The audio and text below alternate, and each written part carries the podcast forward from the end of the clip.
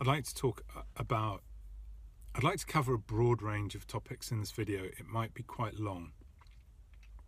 I want to talk about twin flames, unconditional love, universal consciousness, and the rationalization of abuse. Um, because I think in some ways they are all connected. If consciousness is universal and we are all part of a universe and everything is connected. So get around that one. Uh, the the topic of twin flames I see comes up more and more, and I see it on certain people's Facebook feeds and Instagram accounts and in YouTube videos. And it's kind of this idea that the the soul is separated into two parts and that they manifest in different bodies, and that finding your twin flame is to find the other part of yourself, is to have an experience where you find that the other person is the same soul, that you are the same soul but in different bodies. And this idea is quite old but gained some traction in the 70s I can't remember the name of the person now who promoted it. When it was very old, it was Plato, and um, you know Plato talked about this idea of the soul. More, I mean, didn't name it twin flame. It was then this idea that the soul was split in two, and that we find our equivalent soul in the other person. But it's gained more and more traction and and popularity in the last um, 10 years, I suppose, but definitely um, in the last few years, I hear it a lot. Um, it's also also as well in that info sphere around relationships is the idea of the narcissist and the codependent or the narcissistic and codependent relationship And there are parallels between both of them. There are parallels between both of them. Are they synonymous? Are they actually the same thing? That's really one of the questions I've been asking myself for a while now. And it's such a huge topic, I'm not really sure where to begin. Because the, the idea that if we believe in twin flames, if we believe that someone is a twin flame, and to what degree are we would might we be? So there's a might we be rationalizing abuse or finding a framework to rationalize abusive behavior? Because that's what I see some of these relationships being. At another level, going back to this idea of Jung's idea of the anima and the animus, the as as we grow up, we are impressed upon by our primary caregiver. And through that impression, we learn to relate. So the dynamics of what an anima and an animus are are different um, in different uh, genders and different sexes, different biological sexes.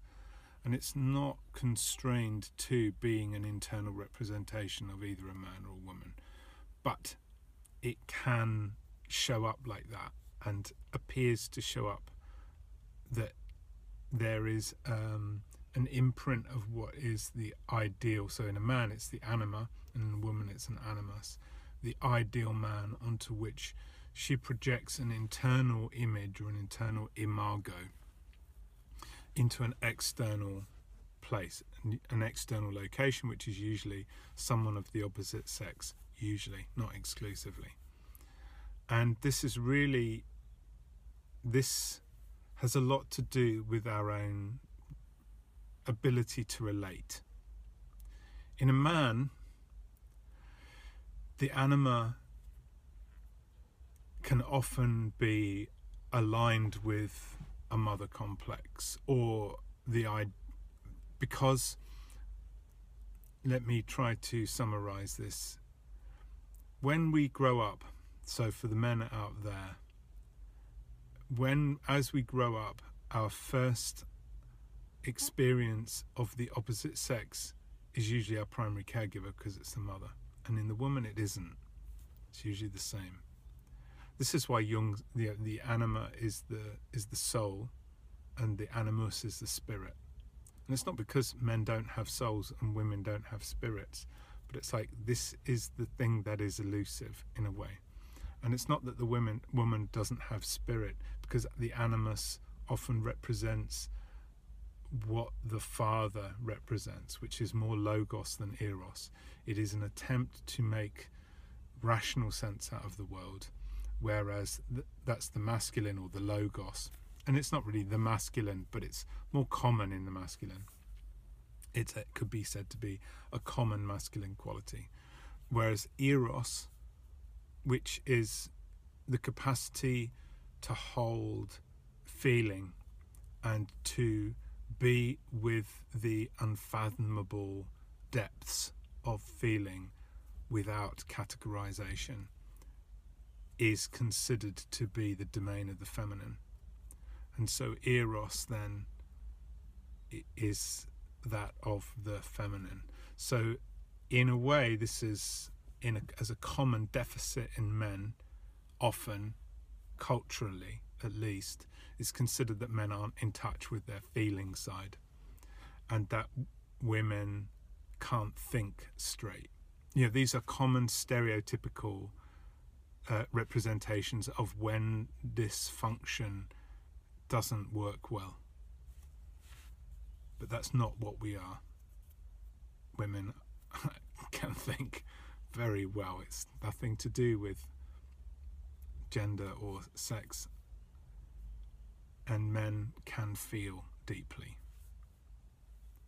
And it's how we relate to those things. So, going back to this idea of the anima and the animus, specifically the anima in men, is as a man's relationship forms to himself, it it's sort of has a correspondence to how his relationship forms with his mother, or rather to that which is not like him. That which is not the same, because we relate to that which is not us. To that which we identify as us, we are. And we are kind of, in, there is a, you know, we can push it further and say we're in relationship to that as well. But in many ways, it's the relationship we have to the mystery within us that is the challenge, possibly of the masculine. And that's an invitation. It's not a hard and fast principle. I'm telling you, this is the way it is. It's an invitation. And for women or the feminine, it is the relationship to their own mind, to their own logos, to their own conscious comprehensions and understandings because innately they have a deep connection to the unconscious. And I think this is the testament to this is often played out in terms like aphorisms like female intuition, that a woman has intuition.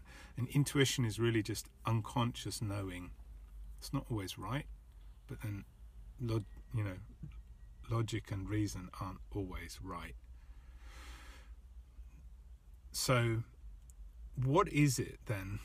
And so, when we come to then seeing the other that is not like us, and this is in general terms the opposite biological sex, we can project the contents that we are unconscious of about those qualities of how we relate. So, to the man, or we could say the masculine, will project outwards the qualities that are not him onto the feminine because they are other. And in a similar fashion, the woman can project onto a man her animus, which are the qualities of the masculine. So there is a point at which we can integrate these energies back into ourselves and Jung talks about this and uses the uh, um, an alchemical text that talks about the wedding of the Red King and uh, the White Queen, which are these alchemical principles. So we can integrate the, elements of which we are unconscious about ourselves as men, the anima, back into our, ourselves in a conscious way, because we can recognize that those qualities are ours.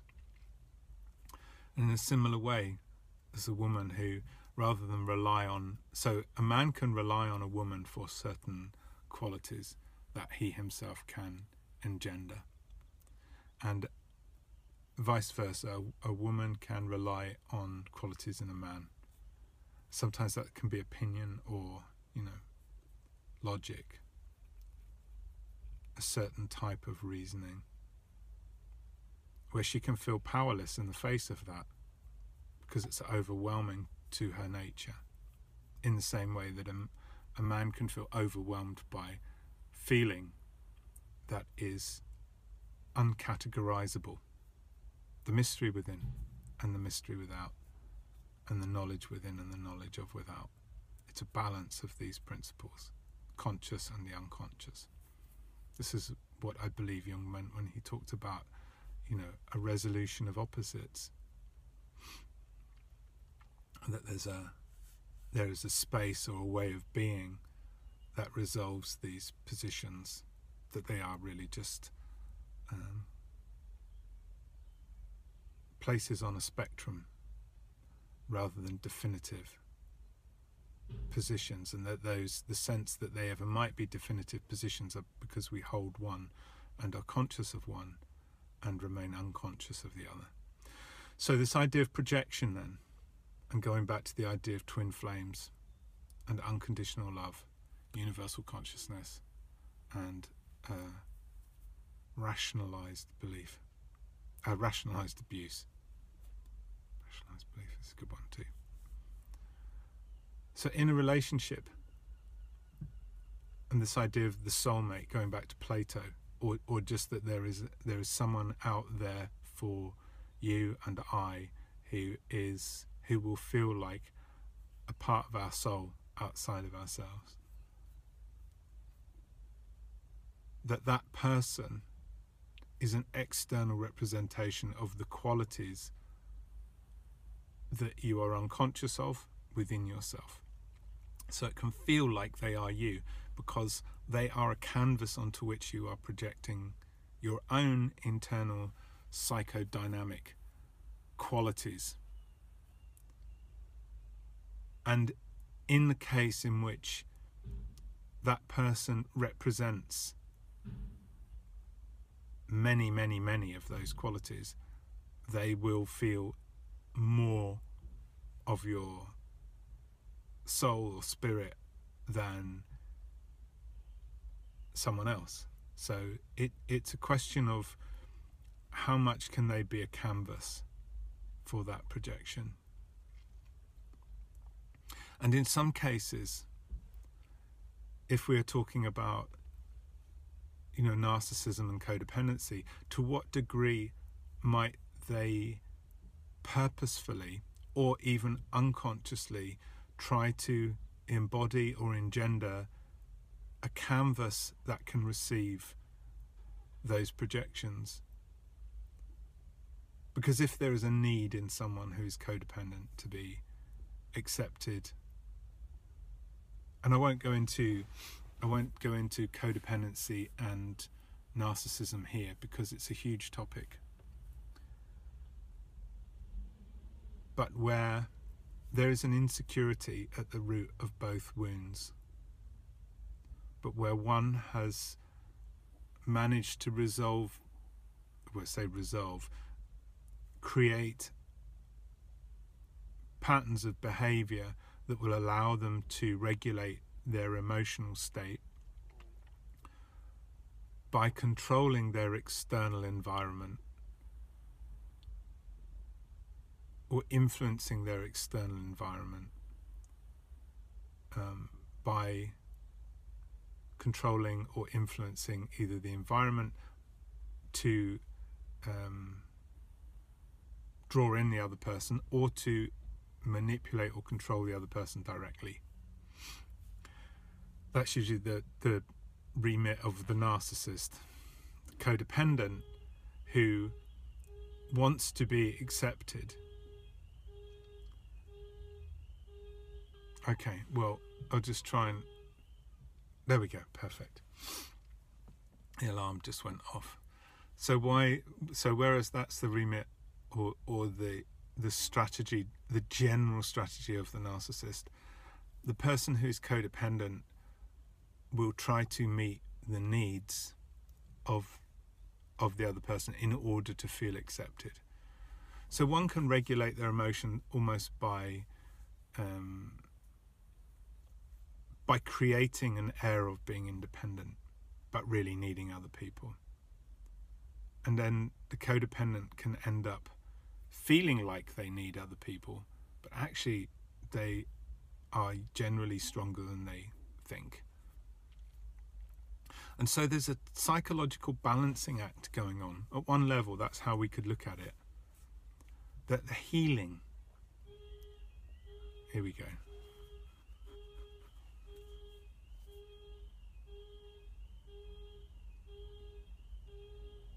What can you do? So that the healing of um, one individual that's really getting on it's not getting on my nerves it's just very distracting. I want to hold the position um, so the healing it can be very it can be very healing. It says the car alarm in front keeps going off if there's breaks in this. So it can be very healing because one is attempting to balance out the other. The and and this is sort of similar in terms of anxious attachment styles and and avoidant attachment styles as well. There's sort of parallels but they're not um, you know they're not mutually inclusive by any stretch of the imagination. But there's a similar dynamic at play uh, in relationships. And both uh, and specifically in terms of attachment styles where one person who has been often it's considered, and this, these are generalizations, so do take them with a pinch of salt. The anxious attachment style has had a, a somewhat consistent, uh, has had somewhat consistent level of attention as a child, but with periods of absence of that attention so that they will get used to it and then seek it. So they will be fearful of withdrawal or and a sense of abandonment. There's an insecurity there sometimes. So this is what can also be aligned with codependency or codependent patterns in codependency as well. The avoidant attachment style, but not exclusively. The the avoidant attachment style has often been promised or offered certain conditions uh, of affection or attention, and then that's been withdrawn at key points where they then their strategy for managing their emotional state is to go inwards or to either and the, this is where there's a differentiation you know with the narcissist it's then to control the environment uh, and to inflate into a concept, into their own self concept to a certain degree, where they have to try and continually manage this idea of themselves. Because to actually accept themselves as they are would be so excruciating, so excruciatingly painful to get to that level of consciousness that they just can't do it. So that well, they can. I believe they can at um, some point. I don't think it's necessarily easy. Um, the degree to which it is um, possible, I, I think advocating, I do believe that there's a part in everyone where they can advocate for greater consciousness and people can come into greater consciousness. Now, the the big, big, big, big, big, big, big, big caveat with that is you might not be the person who can manage to give that narcissist that break. And this is where there's a quality of unconditional love that can manifest in these certain types of relationships, and where people can then end up screwing themselves over because they believe that they are the one who can fix the other person.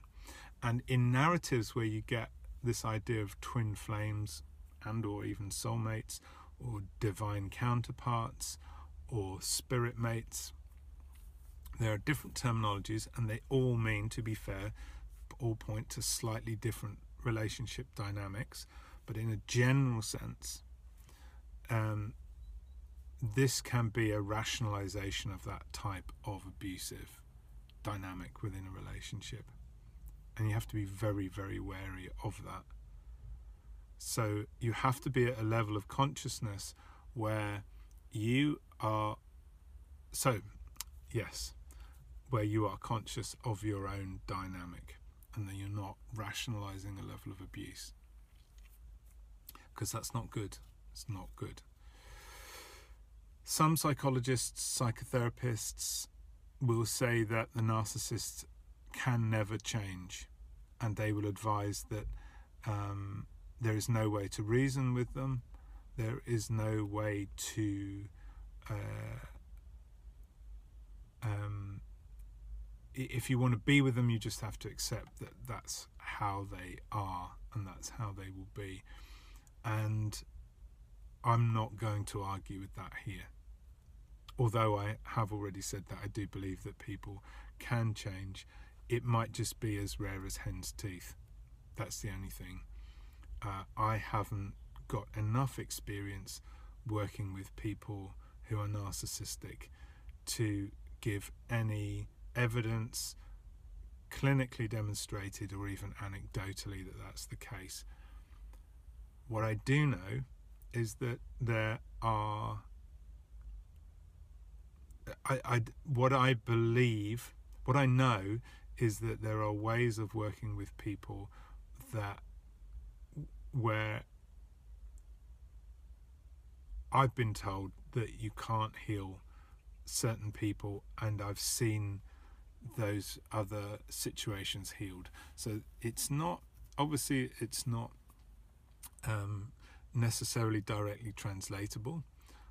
Uh, However, the principle holds true, and the belief that the the psychodynamic structures in the psyche, if advocated for, can self-regulate towards healing is something I intrinsically uh, I will hold on to in in every case that I possibly can. Uh, so that's just that really. Uh, but I know when to step away from a situation where, because I might not be the one who can do it, if that makes sense. And I think that's the same in, that's how it should be in codependent narcissistic relationships. If things aren't getting better, if you feel like shit, you shouldn't be in that relationship. That's really the case. Relationships shouldn't be like that.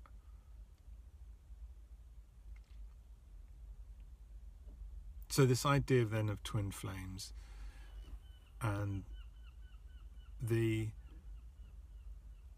part of the narrative is that is that of divine union between the masculine, the divine masculine, and the divine feminine. That they're coming together, and that there's often a point, there are these different stages where there's this what's often termed the bubble love phase, where you meet each other, and the way in which twin flames meet is often sudden, uh, unexpected, and it's as if you're meeting this other part of yourself. And then there is a bubble love phase where everything's rosy, and then the projections start to happen, the triggering begins to happen, the relationship falls apart, and then they separate and then there's a runner and a chaser And the narrative goes that the running and chasing phase can last sometimes for years. That twin flames can meet each other when they are, uh, you know, sometimes it can happen later in life, sometimes there can be huge age gaps, sometimes it can happen when they are already married.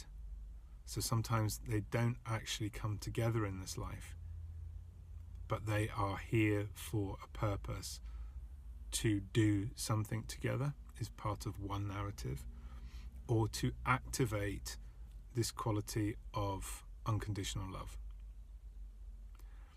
And this is an interesting perspective if I view it, if viewed through this model within depth psychology, this Jungian perspective of the projection of the anima and the animus. To what degree might the twin flame phenomenon be that, that, that we're just becoming more conscious of it? Might it? Because I'm not going to suggest that every single relationship is going to be reducible in terms of in psychological terms. Nor am I going to suggest that every single supposed twin flame relationship is that of a narcissist and a codependent. I'm going to say that some are, almost without doubt, from what I can see. Some are. I'm also open to the idea that if we're going to talk about universal consciousness, which is another component feature in this, we are all part of the same universe. We are all part of the same consciousness. The reason why we are unconscious of other elements or aspects of the universe is because we are, in order to perceive it, we have to experience a separation, a sense of not being it. It's only at a higher or greater level of consciousness does that reveal itself. So, thou art that, you are the thing that you're perceiving, is not common perspective in most people. Now, at a level, when we if we're talking about divinity and we're talking about a quality of unconditional love, then there is a sense that if you are the thing that you're perceiving, that your sense of being an individual within the world is very real. It's a, it's a subjective truth. It's true. In fact, this is all the universe is is your perspective of it at one level, but also the knowledge, uh, by the same token, that it's all. You are the thing that you are looking at, perceiving itself. Simple as that. You are the thing that you are looking at, perceiving itself. And it's always been, it's, it's not always been perceiving itself in the same way. That consciousness is possibly, could be growing. The number of people on the planet is growing. Who knows what other parts of the universe are populated by sentient life forms? We don't know. So that consciousness exists in some form, and the trees are conscious in their own way. So, consciousness is the thing that is around. So, the sense of separation is that that would be true for many, many souls, for many, many uh, individuals, but there's just some sort of resonant frequency that makes some people feel like closer to your soul pattern, if you like, because we are configured. You know, as Tesla said, if you want to understand the universe, think about it in terms of energy, frequency, and vibration. So, people who are vibrating at the same um, uh, harmonically with you, you know, um, it could be that. That could be a part of it. You know that some people you just line up with, they just feel right to be around. Even though you can say and have compassion in your heart for everyone, there's still preferences. There's still preferences for people, for certain people. Maybe at a, a high level of resolution, or, or if this is resolved within yourself, everyone is the same thing Is there still is there any preference? It's all just what it is. It kind of it's not that desire disappears, it just becomes so integrated, it becomes almost indistinguishable. But I'm getting off the point. The notion of the idea of twin flames could be aligned in that way or explained in that way that people who are experiencing what they say is a divine union is that that person who they are resonating with is on such a compatible frequency with them intellectually, emotionally, uh, physically, um, spiritually that that's what it feels like. Now, if we're going to, I want to step back again and talk about the anima and animus projection. That if that person is at a psychological level, that thing that is psycholo- psychologically they that that other, the divine masculine the divine feminine and twin flame relationship, is just such a clear canvas for your projection. The the resolution in the twin flame narrative of when people get to union is that that union is not about meeting necessarily in the physical world, but it is about resolving out the connection to your own soul. That other person, if so, the twin flame narrative is if that other person is your soul, you are the same soul, then you're never separate. You're never separate. And in a psychodynamic sense, that can be allegorical for the project for reintegrating or the process of integrating your own anima or animus projection to bring it back into yourself that you're not separate that all those qualities are your qualities. It's an integrative uh, function of that narrative of that allegory of that frame of what twin flame is and that when you get to that place, you no longer have this obsessive or compulsive need.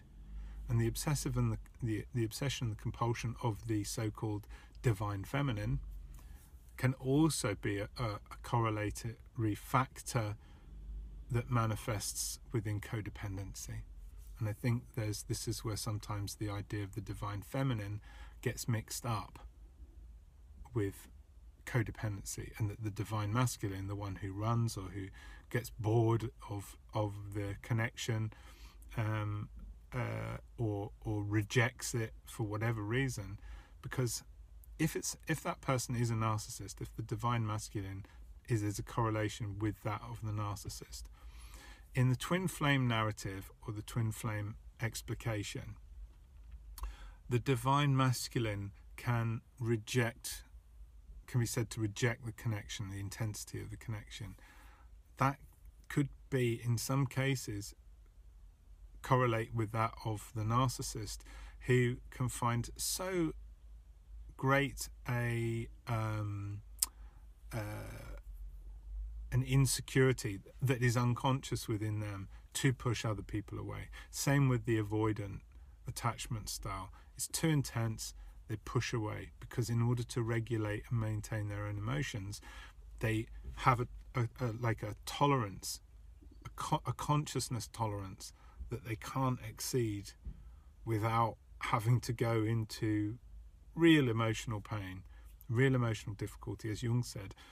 In order to really resolve out complexes we have to experience the affects that are in the dregs that they've been hanging on to and complexes are another topic that I won't go into today. But they are essentially these uh, conscious, semi conscious, or unconscious patterns that uh, are configured to um, save us from certain situations, and the, we can associate certain feelings to uh, those situations. So, for example, um, we might have a complex about dogs, might have a complex, a, a phobia about a fear of dogs because we were bitten as a child. So therefore, our body is still reacting at an un- unconscious or conscious level whenever we see a dog. There's a fearful response, or we're unconscious of something that happened around dogs, but whenever we see them, for some reason, we we have a reaction, and maybe we're not even conscious of it. As that comes into consciousness, as we do become more conscious of it, we can begin to integrate the affect. And what I mean by affect is the emotional condition that's that's behind it that we're trying to save ourselves from. As a child, that might have been the fear of being eaten by a wild animal because we didn't have the parameters of conscious understanding of what the threat level was. It's not to say dogs aren't threatening. They they can be. They do sometimes kill people. So it's not it's not an it necessarily even has to be an irrational fear. It can be a rational fear and a rational reaction. It's just that it's out of balance with our capacity to uh, control our actions in the present moment. And this is sometimes the, the processes and the patterns, albeit with greater or lesser complexity, that the narcissist and the codependent can be functioning with. So, uh, the idea then of what resolves out in terms of the twin flame union is that the individual, the specifically the divine feminine within is quite a common narrative. It's not exclusive to everyone who talks about twin flames, but I'm talking in general terms. Um, that that um, that that union is resolved out by the divine feminine l- learning to love themselves um, in a way that is sometimes considered unconditional. So that when they when they resolve that out within themselves. When they begin to meet themselves they no longer need to uh, regulate their own emotional state by meeting or or having anything from the other person. It doesn't mean that they don't have a preference for the other person but it means that they're not reliant upon them for an emotional state. And that's that can be true of because a codependent will also regulate their own emotional state but they'll do it and it's still manipulative. It can still be manipulative and influential. It's just usually far more agreeable. Uh, they usually do it in far more agreeable ways by trying to be agreeable by trying to adapt to the other person. And in doing so they can lose their their sense of self. So um, when they get to the point where they have this deeper relationship with themselves so whether that is going right back to what I was talking about at the beginning in terms of the anima and the animus whether that's integrating for a man their ability to relate to the unconscious uh, qualities of themselves, or even to the conscious, because it's not, these things are not, I don't think they're exclusive.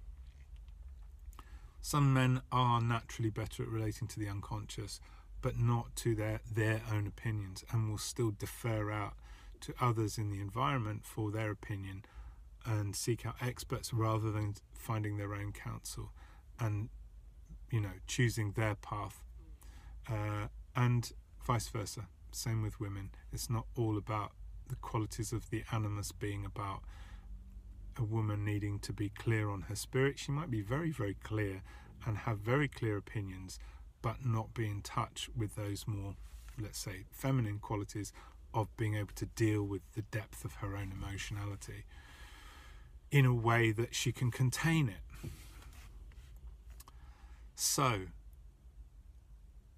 this resolution then is this is where I see parallels and where I where I think at some level it doesn't matter whether you are in a twin flame relationship or a narcissistic and codependent relationship.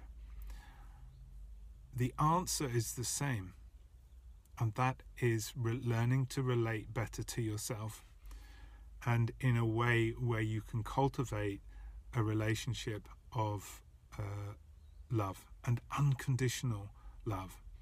That you can love yourself unconditionally at some level. That doesn't mean that you let yourself off the hook and go, I'm just going to eat pies from now on.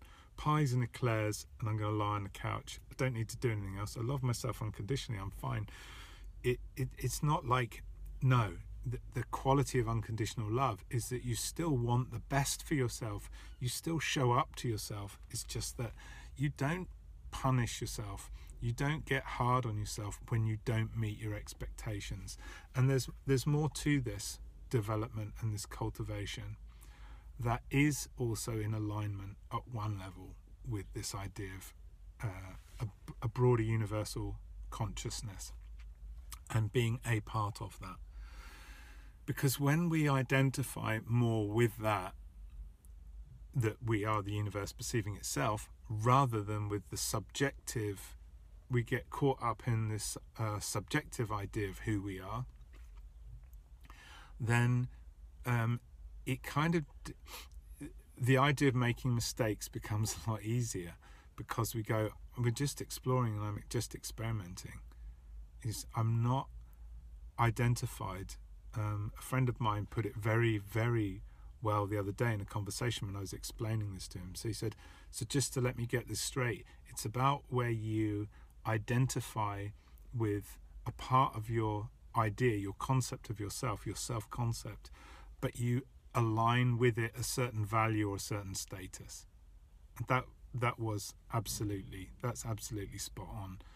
It's this sense that we um, when we believe we need to be a certain way in order to acquire something, which is sort of this transactional relationship then we have with our identity, um, then we're in that trap.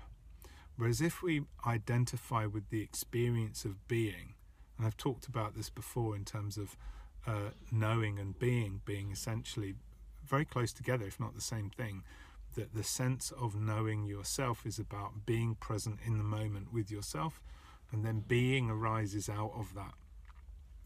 Because you don't know who you are from moment to moment, really. You don't know what's coming next. Yes, there appear to be congruent and consistent elements of character and personality that go through and follow a certain waveform. Yes. And we don't have to be dis- restricted by that. We don't know fully what our potential is. And in part, that's only ever configured by attitude at one level and by environment at another. So how do you how do you face the world and the things that you need to face.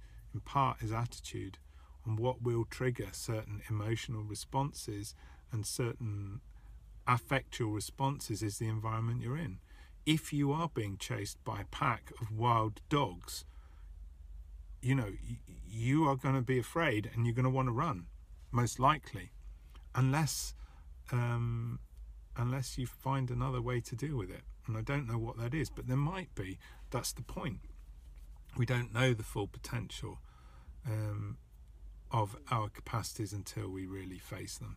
So life is experiential in terms of that learning process. So it's not this sort of fixed thing that I'm suggesting that you just sit and meditate and I know myself and I'm being myself in just a contemplative state. It's active as well. Um, you can practice it. That's what that's why it's called meditational practice to practice a level of raising your conscious awareness of yourself in the moment of why you might be doing something. But also by the same token, we have an we have instinctual drives. The ability to adapt, the ability to create, and the ability to relate are all key in this. And that is where I think uh, it feels like a good point to stop. So, in summary, then, this idea of the the way if you are in a twin flame relationship, specifically if you are identifying as the divine feminine, who has been chasing the divine masculine,